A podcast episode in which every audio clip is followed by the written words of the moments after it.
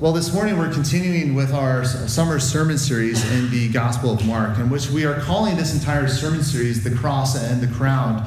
And Mark's Gospel is divided into two parts. Part one focuses entirely on the crown. It's, it, the subject is Jesus' authority, where the, we are, where Mark is really asking the question, who is Jesus Christ? And he's telling these stories, for, uh, really demonstrating who Jesus is. So that's part one. And part two focuses on the cross, where we learn that Jesus came to suffer, He came to die, He came to rescue us through His suffering.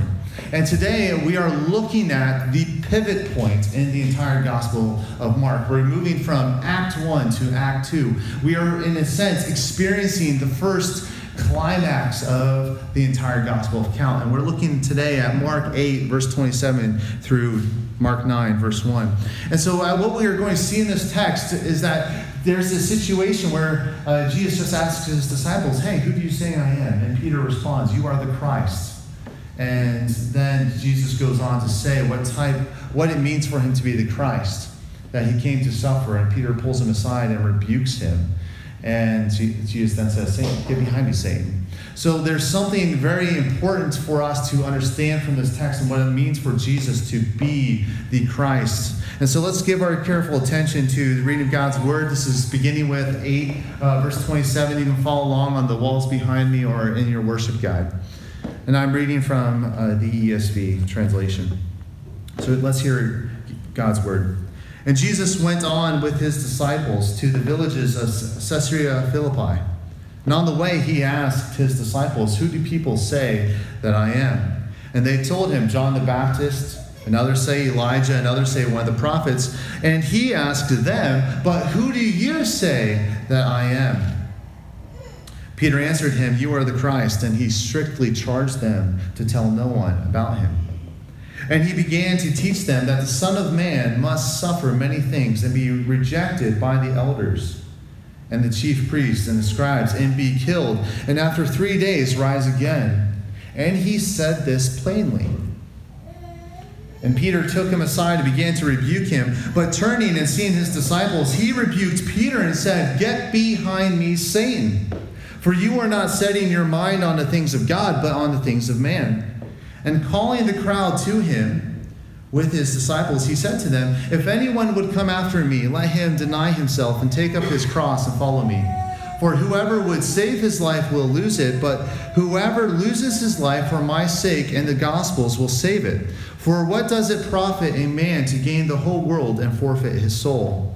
For what can a man give in return for his soul? For whoever is ashamed of me and of my words in this adulterous and sinful generation, of him Will the Son of Man also be ashamed when he comes in the glory of his Father with the holy angels? And he said to them, Truly I say to you, there are some standing here today who will not taste death until they see the kingdom of God after it has come with power. This is the word of the Lord. Amen. Let me pray for us one more time. Father, we thank you for your word. And as we look at your word today, may your word be at work in our hearts. May your spirit be at work in our hearts where we are convicted, where we uh, are given understanding, where we uh, see how we need to confess and repent of our sin that we would walk with you. But Father, as we with this prayer, I also pray that we would see your beauty and your love and your grace and how you have called us to follow you. In Christ's name I pray. Amen. So last Sunday, something monumental happened. The United States women's soccer team won their second uh, championship. They brought home their second World Cup. And if you have been watching the news, if you've been attentive to social media, you've seen them going around talking about their, their experiences. They've been using their platform to raise awareness. And as I, over the past week, I've had a lot of conversations regarding the subject of equal pay. They are using their platform to, to, to raise awareness of the pay gap, how male athletes are paid more than female athletes. And so, as I've had these conversations with people on social media or in, in person, one particular person who was arguing for greater pay while admitting the pay gap, but was arguing for greater pay, and I'm forgetting who this individual was, but this person goes on to say that if you want to see these female athletes being paid more, this is what you need to do. You go home, and these are some very easy, tangible items that you need to do today to see them receive greater pay. And say your favorite athlete is Julie Ertz, whose husband plays for the Philadelphia Eagles, just letting you know. And I know this as a Steelers fan, so that's pretty impressive, just right there. But so, say your favorite fan uh, sport, athlete is Julie Ertz, and so this is what you do: you go and you buy her jersey and you start wearing her jersey. Now, she also plays for Chicago, not Philadelphia, because Philadelphia doesn't have a team, but plays for Chicago. So you start subscribing to their games or ESPN, or you go and like buy tickets when they're playing in DC or, or elsewhere. But you go and support the games that she's playing in. And he had more points, but you get the idea that if this is something that you you really care about, there are things that you can tangibly do. But let's easy. But let me ask the question: What's easier for us to do? Is it easier for us just to click share on Facebook, to click retweet on Twitter? Is that, is that easier for us, or is it easier for us to evaluate our lives and consider how our lives contribute to the pay gap? What's easier for us to do? We all know the answer to that. But we would rather, and here's the thing we would rather protest. Pro- protest brokenness in the world than confess our own brokenness in our own lives in the world. And in truth, these two things aren't mutually exclusive. But what tends to happen that when we just protest the brokenness in the world, we actually do so in a way that ignores our own brokenness. But the reality is that when we actually come to terms and confess our own brokenness in our own lives, we are eventually going to be protesting the brokenness in the world at the same time. And so today, as we look at this text, the, the idea that's central to following Jesus is the confessing and renouncing ways of our own self centeredness. That's something we don't want to do. But yet, as Jesus talks about this, he uses very strong language. He uses, in fact, harsh language where we are to deny ourselves. We are to pick up our cross. In other words, we're to die and follow him. And when we do this, we are going to discover who we truly are. That's what Jesus is promising here. So, if you want the big idea for today, that as, as we look at this passage, Jesus invites you to discover your true self. And so, as we're going to follow him, we're following Jesus where we discover who we truly are. But that's but if we're going to do that, we need to deny ourselves, pick up our cross, and follow him. So let's consider this text, but I, and I have an outline for us this morning, and it's two points. The first point is confessing Christ. The second point is imitating Christ. Confessing Christ and imitating Christ. And the first point, confessing Christ, we see in verses 27 through 29. Well, this is where Jesus is walking with his disciples. He is going to the city of Caesarea Philippi. And thus far, we've seen in Mark's gospel uh, really the, the question, who is Jesus? And Jesus puts that question clear as day to us. He puts that question to the disciples. And uh, we've seen Jesus do some pretty marvelous things over the past few weeks. We've seen Jesus heal a cripple. We've seen Jesus control creation by telling the storm to stop, to be still, and to stop raging.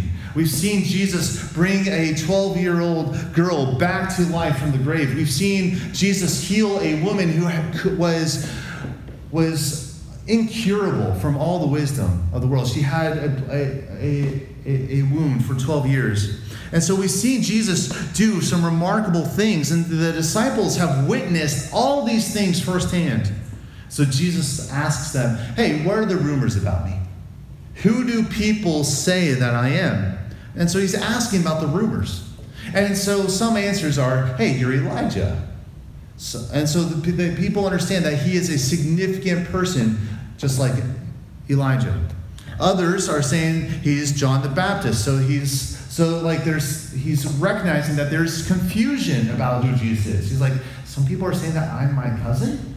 That's, that's what's going on there. But then at the same time, other people are saying that he's just another prophet. He's just a religious teacher. And so Jesus tur- turns the question in a more pointed, more personal direction Who do you say I am? And that's when Peter says, You are the Christ. But what does this mean?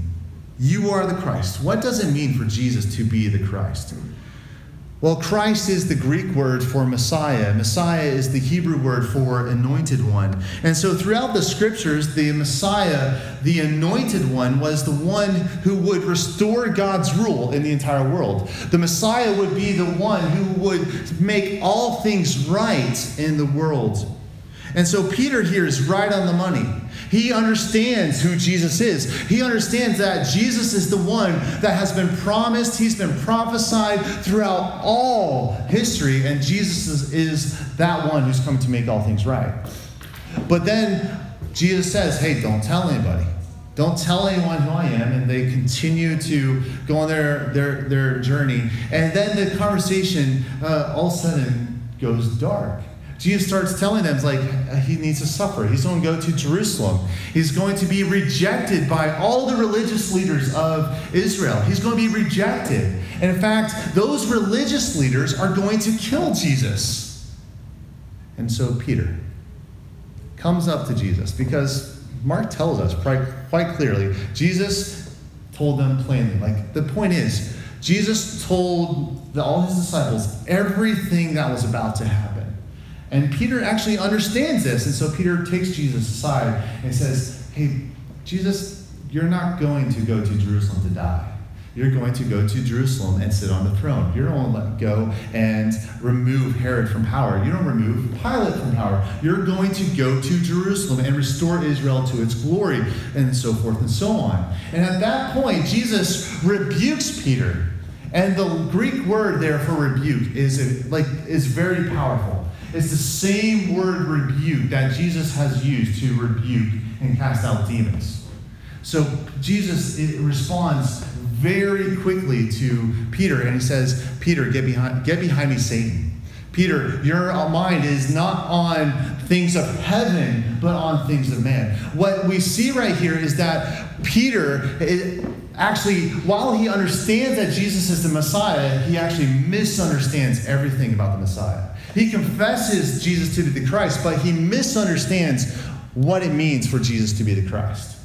He thinks like, and, and this is actually very understandable for Peter in his day, because in, for Peter in his day, there were a lot of different messianic expectations. Everyone had their own opinion on what it would mean for Jesus to be the Messiah, or they would have their own opinion about the Messiah, period. Some people would say that the Messiah was coming to restore Israel to its military might and physical glory days. They would remove Herod and Pilate and basically end Roman occupation. Others said that the Messiah would just simply be a great uh, religious teacher who would bring in great revival. But at the end of the day, no one ever thought that the Messiah would die. No one ever thought that the Messiah would suffer and at this point, like, to, let's just, we, we need to acknowledge something. That today in our culture, there is a lot of misunderstanding about who, Jesus. There's a lot of misunderstanding about Jesus. Some say that Jesus is just a religious teacher, but the reality is that everyone, in a sense, wants Jesus to be on their side, even the most unlikely sources. For example, Richard Dawkins. Richard Dawkins wrote the book The God Delusion. He is an atheist, professor at Oxford, and he wrote this in The Guardian. He said that if Jesus was alive today and he would be smart enough to do this, that even Jesus would be an atheist. My simple point is that everyone wants Jesus to be on their side, but as they do that, as we do that, we actually misunderstand some very basic things, some um, important things about Jesus. And that's exactly the same type of dynamic that's going on here with Peter. He misunderstands what it means for Jesus to be the Christ. And so Jesus rebukes Peter and shows us that it's not enough to simply like Jesus. It's not enough for us simply to say, Jesus is the an authority in my life. We, we need to understand that he came to suffer, that he came to rescue us. And in fact, in other words, that he is a king who is going to the cross. And he's going to the cross because we are sinners. We are rebels against God. We are uh, like, trapped and slaves to our sin. And Jesus was the one, he was the only one who could rescue us from our sin. And the way to do that was to go to the cross where he would die the death that we are meant to die. Jesus died the death that we are meant to die so that we would always live and have life with him. And so this brings us to our next point. Because Jesus calls you that if you're going to be his follower, if you're going to confess Christ, then you must also imitate him. So our second point is imitating him. And I, I want to zoom in here on verse 34. And it's the second part of verse 34. That if anyone would come to me, anyone would come after me, let him deny himself and take up his cross and follow me. But what does that mean? What, does this, what is this verse getting at? What's Jesus talking about here? Well, for the disciples, up to this point, uh, this I just well, this passage is actually very provocative. Like for the disciples up to this point, there is not a single positive connotation with the cross. There's no positive connotations with the cross whatsoever. Because the cross is truly the most horrific, horrible punishment reserved for lowliest and hated criminals. It was a public shame. Criminals, when they were sentenced, criminals were then forced to carry their cross through the entire city. And as they were carrying the cross through the city, they were being mocked, they were being spat upon, they were being like just people were surrounding them crying, Shame on you. Like, you're an evil person. Like, the, the cross was designed for public humiliation. That if you would challenge Rome in any way, you're going to be publicly mocked and humiliated. And so Jesus is saying that if you're going to follow me, you must deny yourself, pick up your cross, and follow me. And so to the disciples, like this is provocative. They're hearing Jesus say that if you're going to follow me, you're going to be humiliated. You're going to be mocked. You're going to be cast aside and ashamed. And so that's how the disciples understood this call to literally and physically die. They had no positive connotations or associations with the cross because that they lived before Calvary. They lived before Jesus' death upon the cross. So we, on the other hand, have positive connotations with the cross. Because we know that Jesus went up to Calvary. He died upon the cross so that we would have life. And Paul uses this language in, in Corinthians that in him he was made to be sin and so, so that we would become the righteousness of God. So as we look at the cross, we see Jesus dying as our substitute so that we would have life with God. Jesus is, Jesus, in other words, Jesus our substitute. He died so that we wouldn't die. We have that positive association and contact with the cross. The cross, in other words, is a symbol of hope because Jesus died for us. He sacrificed himself for us. Paul uses different language in Philippians that Philippians 2, he put our interest before his own. That he puts the Father's will before his own so that we would be rescued because we are sinners. We needed to be rescued, and the only one who could rescue us was Jesus. Let's understand something about sin. Because the story of, of the first sin, of the original sin, goes like this that in the beginning of Scripture, we see humanity. Humanity is made to see, we are made to know God in all his glory and beautiful intimacy, but yet humanity betrayed that gift.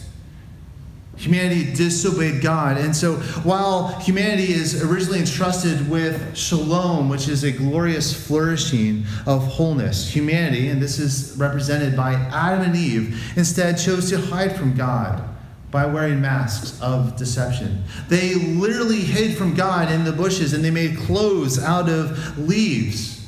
The point is that in sin, as we, uh, in, in, one of the consequences of sin is that we hide. None of us are immune from sin or the, or the consequences of, of sin. And so our leaves, the ways that we hide, come in many shapes and, and forms. We put on masks. We, we, we push God away. But our, the reason why we wear masks, a, that's a consequence of the fall, but at the source of it is that we are, we are insecure. And we are we are idolaters. We are people that are proud. We are people that are confused. We are people that are angry. We are critical. We are abandoned. Like we wear masks all the time to push people away, to push God away, because we are really alienated. We are disconnected from God. And so this is why Jesus came to reconcile us to God so that not only would we be reconciled with God, so that, but also Jesus came so that we would not have to live in light of the consequences of sin. We would not have to wear masks, we would not have to pretend. And so, Jesus, when he comes to this passage, when he has this conversation with his disciples, he says that if you're going to follow me, then you need to deny yourself. In other words, that if you're going to follow Jesus Christ, then you need to name your masks. You need to name your false selves. You need to identify the ways that you hide from God, and you need to go on to renounce those ways that you hide from God. But let me clarify something, because there are there have been a lot of um, misunderstandings surrounding this passage across the centuries. Because some Christians have, have taken this passage in a very negative way, in, in, in a more different direction than, than I, I'm, I'm going. But Jesus is not calling his disciples to physically punish their bodies for their sin, where you hurt yourself like with a whip or starve yourself. That's that entire idea of asceticism is actually condemned by Paul in Colossians. And that's not what Jesus is talking about at all. Jesus is not calling us to punish our bodies for our sin. J- Jesus punished his own body for our sin so that we wouldn't. So there's something else going on here. But there's another misunderstanding I simply want to hi- highlight, which is that the misunderstanding was that you would hear this call and think that Jesus is st- telling you to stop being yourself. In other words, that if you're going to be a Christian, that means you're going to lose your personality. It's so this idea of depersonalization. That's another misunderstanding. Like you that's you don't lose yourself. You don't lose everything that makes you you. That's not what's going on here in this passage. So what's going on? C.S. Lewis, always helpful. But C.S. Lewis says this when God talks of they're losing themselves, he means only abandoning their clamor of self will. Once they have done that, God really gives them back their personality and boasts that when they are wholly and fully His, then the then they will be themselves more than ever before. The work of God in and through Christ to pursue us in love restores us to the wholeness and personhood. Salvation, among many other things, means restoration to the image of God. In other words, salvation means being restored to the person whom God has always meant you to be. And so when we understand Jesus' words this, this way, what is going on is Jesus is inviting you to follow him. Jesus is inviting you to be the person whom God has created you to be, where you image God to the world in the unique way that only you can image him. Jesus is inviting you to stop pretending. Jesus is, is telling you that if you're going to follow him, then stop pretending, stop wearing masks of insecurity. If you're going to follow me, you, you need to know the, the never ending, never stopping love of God that is yours because Jesus went to the cross and died for you. So, in other words, as Jesus is calling us to deny ourselves, to pick up our cross, he's inviting us to cast aside all our sinful ways and discovering, rediscovering actually discovering for the first time, not even rediscovering, but discovering whom we are meant to be in Christ. We are discovering whom God has always meant us to be. That's the, what Jesus is calling us to do here. But what's that look like? What's that look like in our, in our lives? What, does, what could denying yourself and picking up your cross look like? Here's a few examples. And so two weeks ago, uh, we were on family vacation. And so as we're going on family vacation, we're, we're at the beach. And so when you're at the beach, uh, there's you can do a lot of things. Yes, you can go to the beach and enjoy the beach. You can go to the pool and enjoy the pool. But you're at the beach. Go on a boat. Go wave running. Go parasailing. But so as I'm doing all those things, Jennifer, on the other hand, is at the pool. And so, but why? Why am I enjoying the wave running and enjoying a, a, cocktail while Jennifer is enjoying water and the pool? Well, it's very specifically, well, she's not, she's watching Liam, enabling me to do this, but she's also taking care of our uh, upcoming child. Like she's taking care, she's putting the interests of our son and our newborn ahead of others. And so that's just one example. Another example, um, uh, and is also like within marriage more specifically. And this is something that's on the forefront of my mind as there's a, a couple in our church who's getting married in three weeks. And so I'm th- I've been thinking about Ephesians 5, where we see that husbands are to lay down their lives for their wife. In other words, husbands, die for your wife. And wives, live for your husbands. There's this, this selflessness that must characterize marriage within God's design. And the reality is that any parent knows that putting the interests of children before your own is hard. Every person within a marriage knows that putting another's interests before your own, putting their agenda before your own, putting their needs before your own, that's hard. That's challenging, but those are some pictures of what it looks like to pick up your cross and follow Jesus. And so, while these two examples I just gave, one's of parenting and one of is of marriage, they, they may not uh, apply directly to you, uh, given your life, but they, they illustrate the call to deny yourself in, in, and pick up your cross. But this call that Jesus gives us is universal to all of us. And it's a hard, challenging call. It's hard across the board. This is something we need to admit. But it also makes no sense to this world that we live in. Because this world that we live in says, hey, if you want to go do it, go do it. Who cares about the consequences? If you have these desires, give your go pursue those desires. Why would you restrain yourself? That is something that our culture tells us over and over and over again. But here's one more example to, to illustrate this, and this is from the writer Sam Allberry. And some of you have heard him speak, some of you have read his books.